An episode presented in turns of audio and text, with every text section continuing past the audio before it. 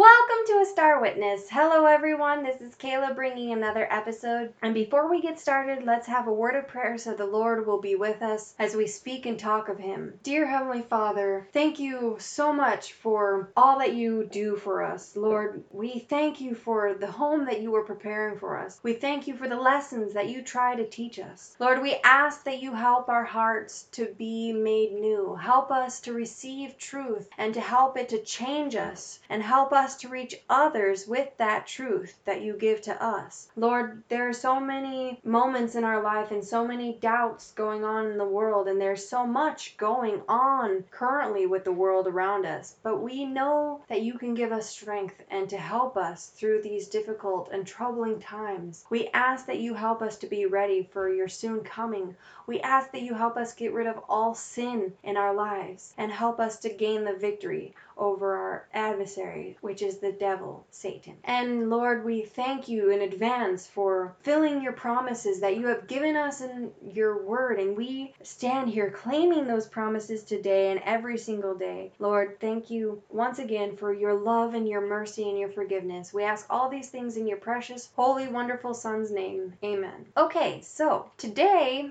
I thought it would be really great to talk about another parable. We have discussed several so far, and there are many more to discuss, but today I want to talk about the parable that Jesus talked about, the leavened bread. So, this is coming from Christ Object Lessons, page 95 through pages 102. So it's quite a bit. And then I have a couple of other quotes from a few other places, but we'll get to that when we get to them. So I'm going to jump right on in and we will discuss as we go along as we usually do. So she says this Many educated and influential men had come to hear the prophet of Galilee. Some of these looked with curious interest upon the multitude that had gathered about Christ as he taught by the sea. In this great throng, all classes of society were represented. Represented. There were the poor, the illiterate, the ragged beggar, the robber with the seal of guilt upon his face, the maimed, the dissipated, the merchant and the man of leisure, high and low, rich and poor, all crowding upon one another for a place to stand and hear the words of Christ. As these cultured men gazed upon the strange assembly, they asked themselves, Is the kingdom of God composed of such material as this? Again the Savior replied by a parable.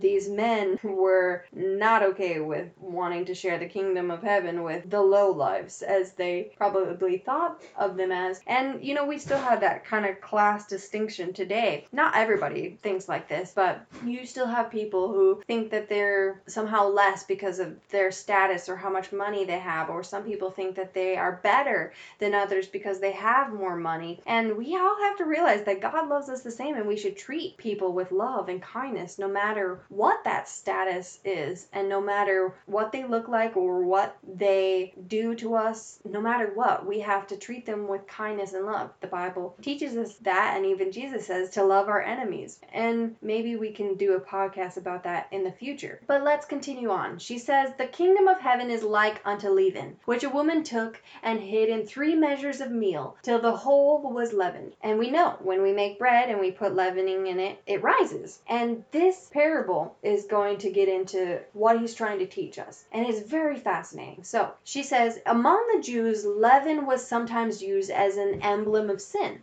At the time of the Passover, the people were directed to remove all the leaven from their houses, as they were to put away sin from their hearts. Christ warned his disciples, Beware ye of the leaven of the Pharisees, which is hypocrisy. Luke 12:1. And the apostle Paul speaks of the leaven of malice and wickedness. 1 Corinthians 5:8. But in the Savior's parable, leaven is used to represent the kingdom of heaven. It illustrates the quickening and power of the grace of God. None are so vile, none have fallen so low as to be beyond the working of this power. In all who will submit themselves to the Holy Spirit, a new principle of life is to be implanted. The lost image of God is to be restored in humanity. That is such a beautiful promise that we all need to remind ourselves of every single day that we have not fallen so low as to be beyond his working power, that we can submit ourselves to God and he will change us and implant his character in our hearts instead. We just have to be willing to surrender. She says, But man cannot transform himself by the exercise of his will. He possesses no power by which this change can be effected. The leaven, something wholly from without, must be put into the meal before the desired change can be wrought in it. So the grace of God must be received by the sinner before he can be fitted for the kingdom of glory. All the culture and education which the world can give will fail of making a degraded child of sin a child of heaven. The renewing energy must come from God. The change can be made only by the Holy Spirit. All who would be saved, high or low, rich or poor, must submit to the working of this power. This is good lessons for us to take and apply to our lives.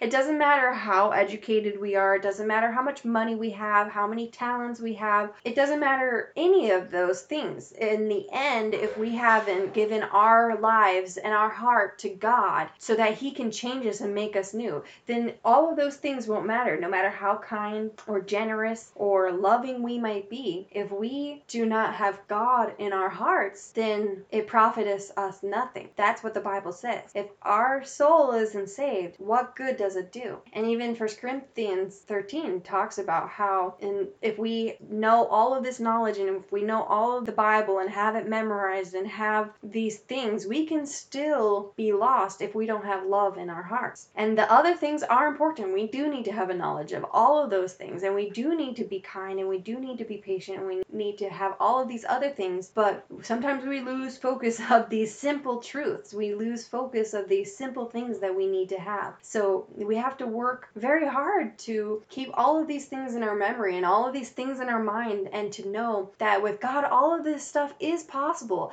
And the Lord will help us to remember these things and to have the love in our hearts that we need and to have the grace and the fulfilling. And that's why He gives us these promises and gives us these parables and tells us how we can do these things with His help. We cannot do it alone. When we do it alone, we fail. But when we do it with Him, we rise like the leaven and we can have that power in us. Not that we are powerful, but God's power in us. That is amazing. Him working with us and through us, not by our own might and not by our own strength, but through the strength and power of God. That is something that is so amazing and something that will be our constant study throughout all of eternity. And that it just blows my mind. It continues As the leaven, when mingled with the meal, works from within outward, so it is by the renewing of the heart that the grace of God works to transform the life. No mere external change is sufficient to bring us into harmony with God. There are many who try to reform by correcting this or that bad habit,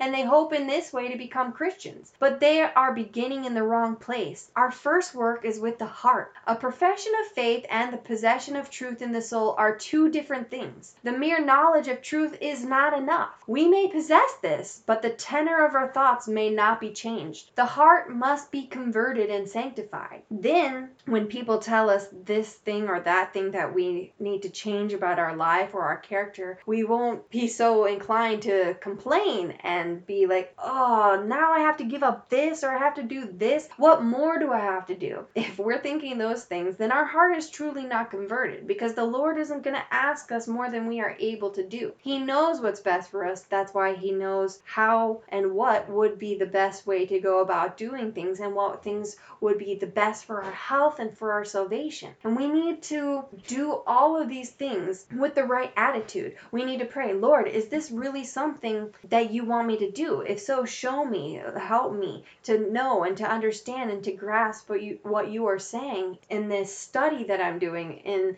this thing that this person told me. Do I have to change my character? Do I have to change something in the way that I dress, in the way that I act, in the way that I eat? All of those things in our life, we have to be willing to change. If God calls us to do something, it's because He loves us, not because He hates us and wants us to be in misery. He's doing this for our own good and our for our own benefit. And when our heart is changed, we will realize this and we will be thankful because of it. And it's truly a miracle what takes place in our heart when salvation is worked upon our soul and when we have that heart change. There's nothing greater than this change that the person can go through, like a total 180. You see this person who was before so rude and mean. This is just an example. and then all of a sudden he believes in Christ and is changed. And he's sunny and happy and helping people just like Paul when he was killing Christians. Then he changed and then he became the best advocate for Christianity. That's how you know Christ changes you.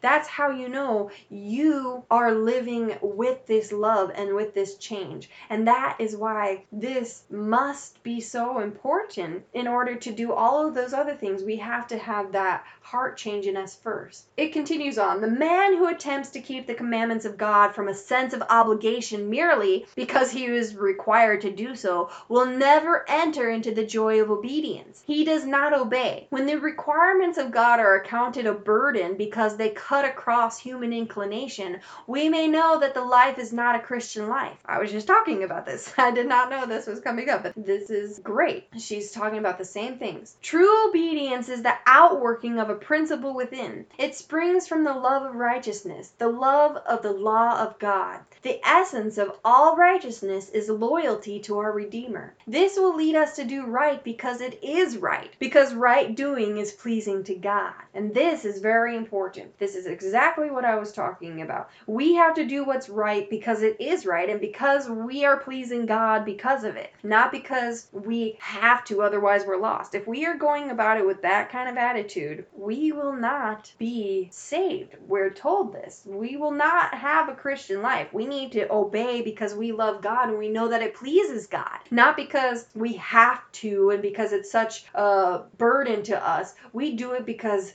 God loves us and He's telling us this is what we do, and we know that it will please God when we obey Him. So that's why we do these things, not because of force or because we are legalists or because of all of these other reasons that people might name call you or tell you that you are. We do it because we love the Lord, because we want to please God. And that is the only reason why we should be doing something. She says, The great truth of the conversion of the heart by the Holy Spirit is presented in Christ's words to Nicodemus Verily, verily, I say unto thee, except a man be born from above, he cannot see the kingdom of God. That which is born of the flesh is flesh, and that which is born of the Spirit is spirit. Marvel not that I said unto you, Ye must be born again. The wind bloweth where it listeneth, and thou hearest the sound thereof, but canst not tell whence it cometh and whither it goeth. So it is every one that is born of the Spirit. John 3 3 through 8. The Apostle Paul, writing by the Holy Spirit, says, God, who is rich in mercy, for his great love wherewith he loved us, even when we were dead in sins, hath quickened us together with Christ. By grace ye are saved, and hath raised us up together, and made us sit together in heavenly places in Christ Jesus, that in the ages to come he might show the exceeding riches of his grace and his kindness toward us through Christ Jesus. For by grace are you saved through faith, and that not of yourselves. It is the gift of God. Ephesians 2 4 through 8. That is so beautiful. I love the fact that we have these promises in the Bible to tell us of these things. We have such a wonderful gift given to us through salvation, through grace, through all of his kindness and the riches that he is willing to share with us. We just have to be willing to give our hearts and our lives to him. We have to believe. We have to accept and we have to have that faith in him. We have to have that love for him. All of these things are very important and I cannot stress that enough. She says, "The leaven hidden in the flour works invisibly to bring the whole mass under its leavening process. So the leaven of truth works secretly, silently, steadily to transform the soul. The natural inclinations are softened and subdued. New thoughts, new feelings, new motives are implanted. A new standard of character is set up the life of Christ. The mind is changed. The faculties are roused to action in new lines. Man is not endowed with new faculties, but the faculties he has are sanctified. The conscience is awakened. We are endowed with traits of character that enable us to do service for God. Often the question arises why then are there so many claiming to believe God's word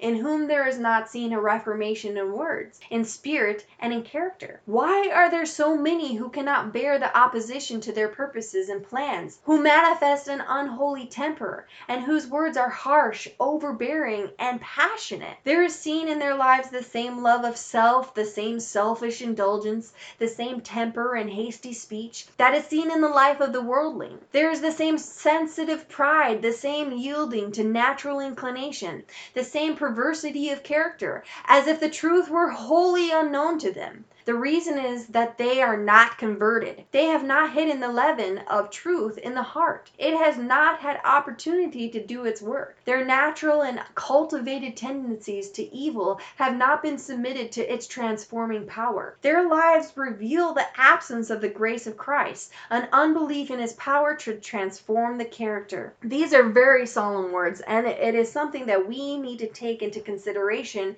and question ourselves about it as well. Are we still portraying these types of attitude and these types of characteristics because if we are, then we are not truly converted, and that needs to change. We need a heart conversion. We need that leaven in us to rise in our hearts to make us new so that we can be transformed. If we are exhibiting these sorts of characteristics, we will never enter into the kingdom of heaven while we still have these character qualities. And it is why a lot of people who don't believe in God have a hard time accepting Christianity because because they look toward man and not to Christ, as we know we are supposed to do. Because many people are like, well, she's a Christian and she's not doing this right. She's not eating right. She's not dressing right. She cusses and talks in a degrading way. She's so mean. She's angry all the time. She has this temper. She has all of this stuff, or he or she. But, you know, we have to say, hey, we can't look toward man because men fail. We fail miserably in regards to Christianity and with being a good example and a good light to others because we have this thing where we think we can be partially lit and partially in darkness. And some of these sins are not so much in the open. You know, when we're in front of other people, then we put on the show, we act a certain way, but then behind closed doors is another matter. The secrets come out, the secret sins come out, the, the passion comes out, the temper comes out with those who you're close with, whether it's a friend or family. We all know we've all all done something of this nature because none of us are perfect and we are working on our characters. But this is what we need to do. We need to make sure that all of these things get cut out of our lives because if we are still exhibiting these things and the world sees these character qualities in us, they are less likely to listen to us when we say to them, Hey, Christ can change you, Christ can help you overcome these things. And they're like, Oh, yeah? Well, how come you haven't shown that then? and it's kind of like a slap in in our face because we should be portraying this. We should have these character qualities. We should have that conversion and that new heart that she's speaking about. And we have a work to do. And we need to have it with much prayer. We cannot do it alone. But we are not left without hope. We are told that we can do this and that it is possible and that this is how we can do it and this is how we can have the victory. So we do not have to be in despair. We know that it is possible and we are given the keys and the tools necessary in order to have this conversion of mind, character, body, and soul. And do it with love in our hearts and with knowing that we are pleasing God by doing these things and by changing the way that we are. And then people can really see and really tell in us that we have that light and that love from Christ. And they'll be like, What is it that you have? I want it. Tell me more. And that is a beautiful thing when somebody can see that you are changing and that you have changed from one person to another person. She says this faith cometh by hearing, and hearing by the word of God. Romans 10 17. The scriptures are the great agency in the transformation of character. Christ prayed, Sanctify them through thy truth. Thy word is truth. John 17 17. If studied and obeyed, the word of God works in the heart, subduing every unholy attribute. The Holy Spirit comes to convict of sin, and the faith that springs up in the heart works by love to Christ, conforming us in body, soul, and spirit to his own image. Then God can use us to do his will. The power given us works from within outwardly, leading us to communicate to others the truth that has been communicated to us. The truths of the Word of God meet man's great practical necessity. The conversion of the soul through faith. These grand principles are not to be thought too pure and holy to be brought into the daily life. They are truths which which reach to heaven and encompass eternity,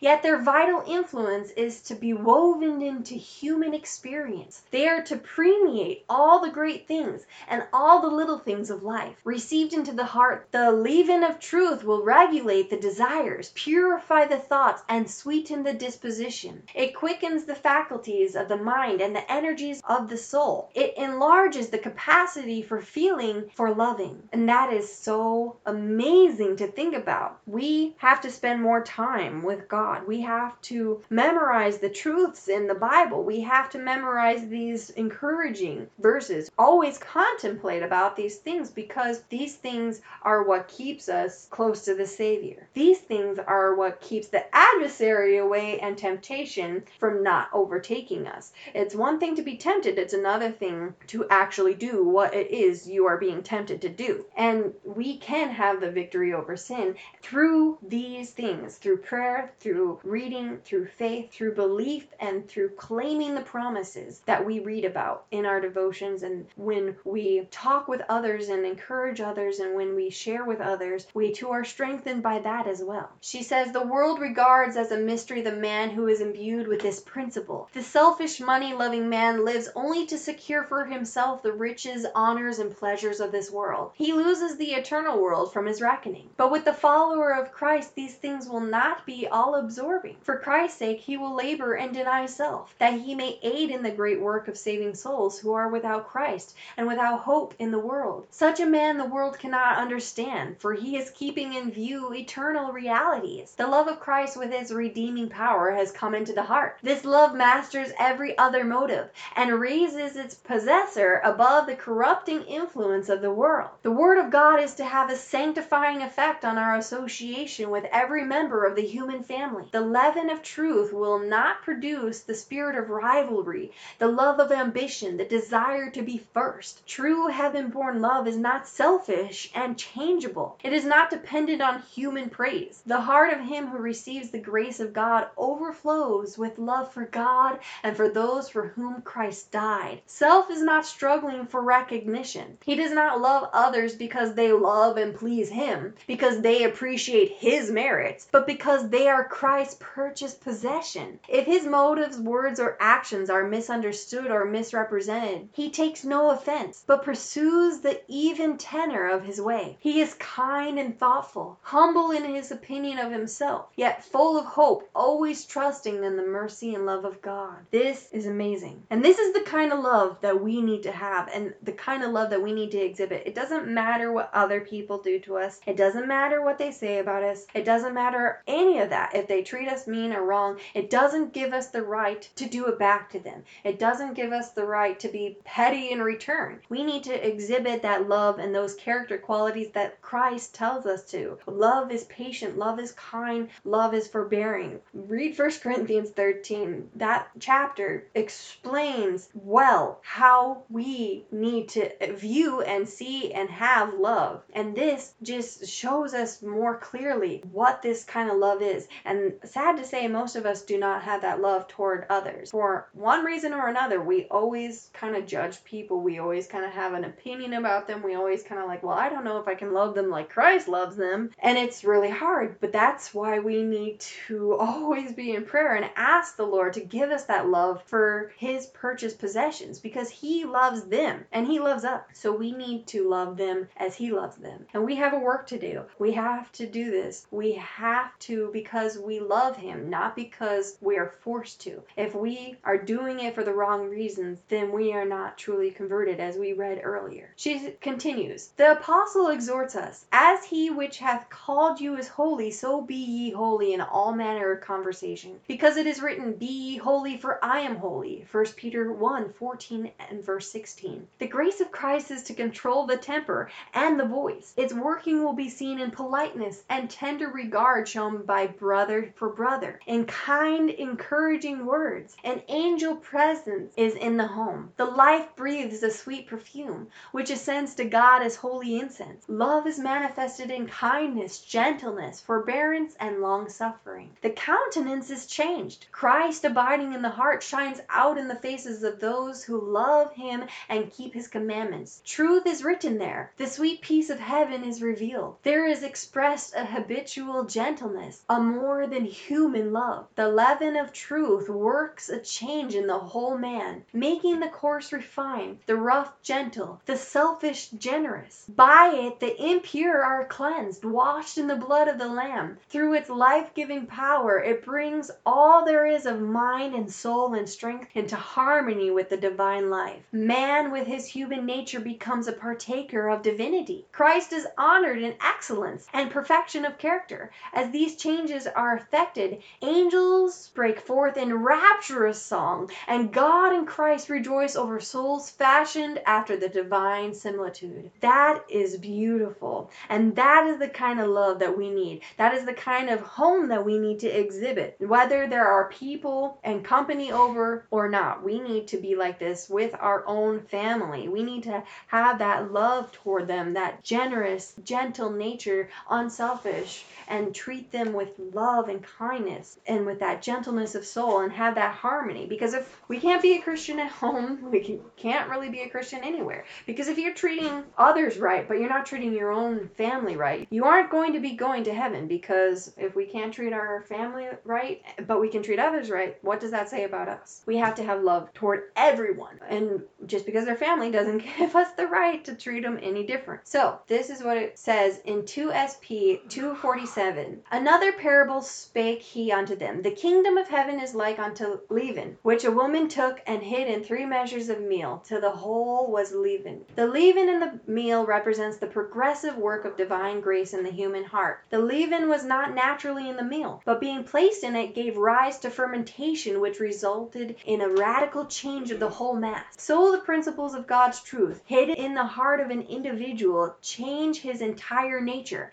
and influence his life. The natural feelings are transformed, the affections are consecrated, and the mind elevated. Physically, the man appears the same, but inwardly he has become renewed by the heavenly principles that animate his life. That is a beautiful thing. We know that we can change, we know that we can be transformed, and this is a wonderful thing to give us an example of because we always see this in our daily life. We always have bread or something that has these kind of attributes that we do in daily life that we can see this and we can be reminded of this principle and this parable that Christ has given to us. And that's why he did it this way so that we could be reminded of these lessons that he gives to us and how we should have that change in our heart and how we can be more like him and how we should be all of him and none of us. We need his character in us and not our own character. And I want to read this in 16 MR 342.1 to 342.4. It says, The Lord has worked for everyone to do. There are those who suppose that they can be saved by merely assenting to the truth, but this cannot be. True conversion acts like leaven, permeating every part of the being, filling man with a desire to serve Christ. Received into the heart, the truth transforms the entire being, bringing it into conformity with the Spirit of Christ. There is a development of all the powers, for the heart is changed. Man can increase in knowledge without experiencing a change of heart, but this does not bring salvation. Paul declares, Though I understand all mysteries and all knowledge,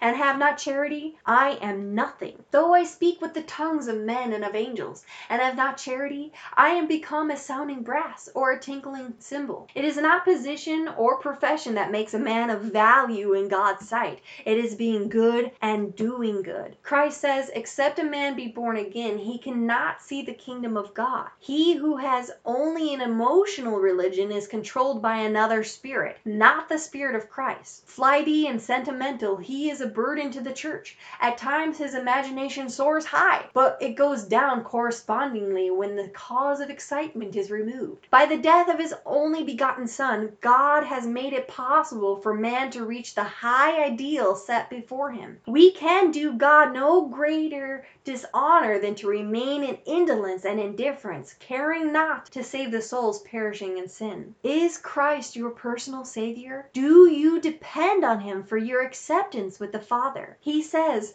Let him take hold of my strength, that he may make peace with me, and he shall make peace with me. There is power in Christ to enable us to gain the victory over the enemy. That is such an amazing promise promise that I want to leave you with. And these are the kinds of things that we need to think about, the kinds of things that we have to ask ourselves. Do we exhibit these character qualities? Do we think of Christ as our personal Savior? Do we believe and accept Him? And do we have faith that He can change us and to make us know? We have to take hold of His strength and we have to plead like Jacob did do not let me go until you bless me.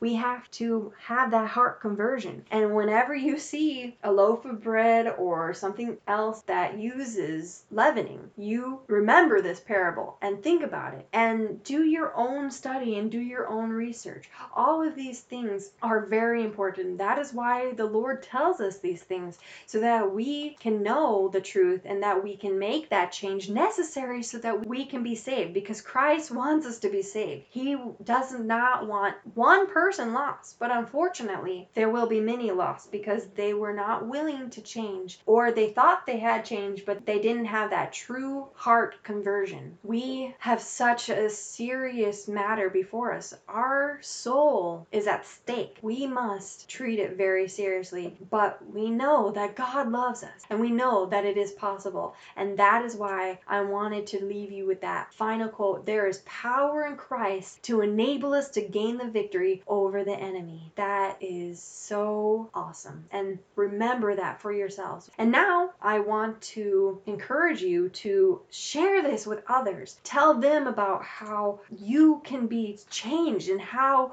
your character qualities can be changed and how they don't have to stay the same and how the parable is given to them for that very purpose to teach us that we can have this rising power in us, Christ rising in us and self decreasing in us and tell them the stories and the parables. That's why Christ preached them to all of those people on the mount because he knew we would need them. He knew the lessons that they would provide. And that is so awesome. Now I want to sing this song and I thought it fit really well. A lot of songs could fit well with this, to be honest.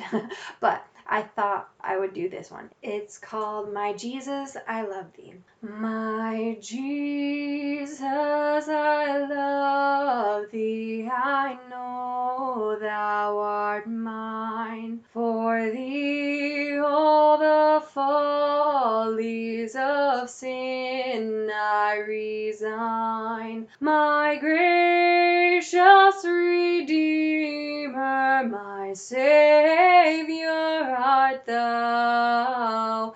If ever I love thee, my Jesus, 'tis now. I love thee because thou hast first loved me and purchased my pardon on Calvary's tree. I love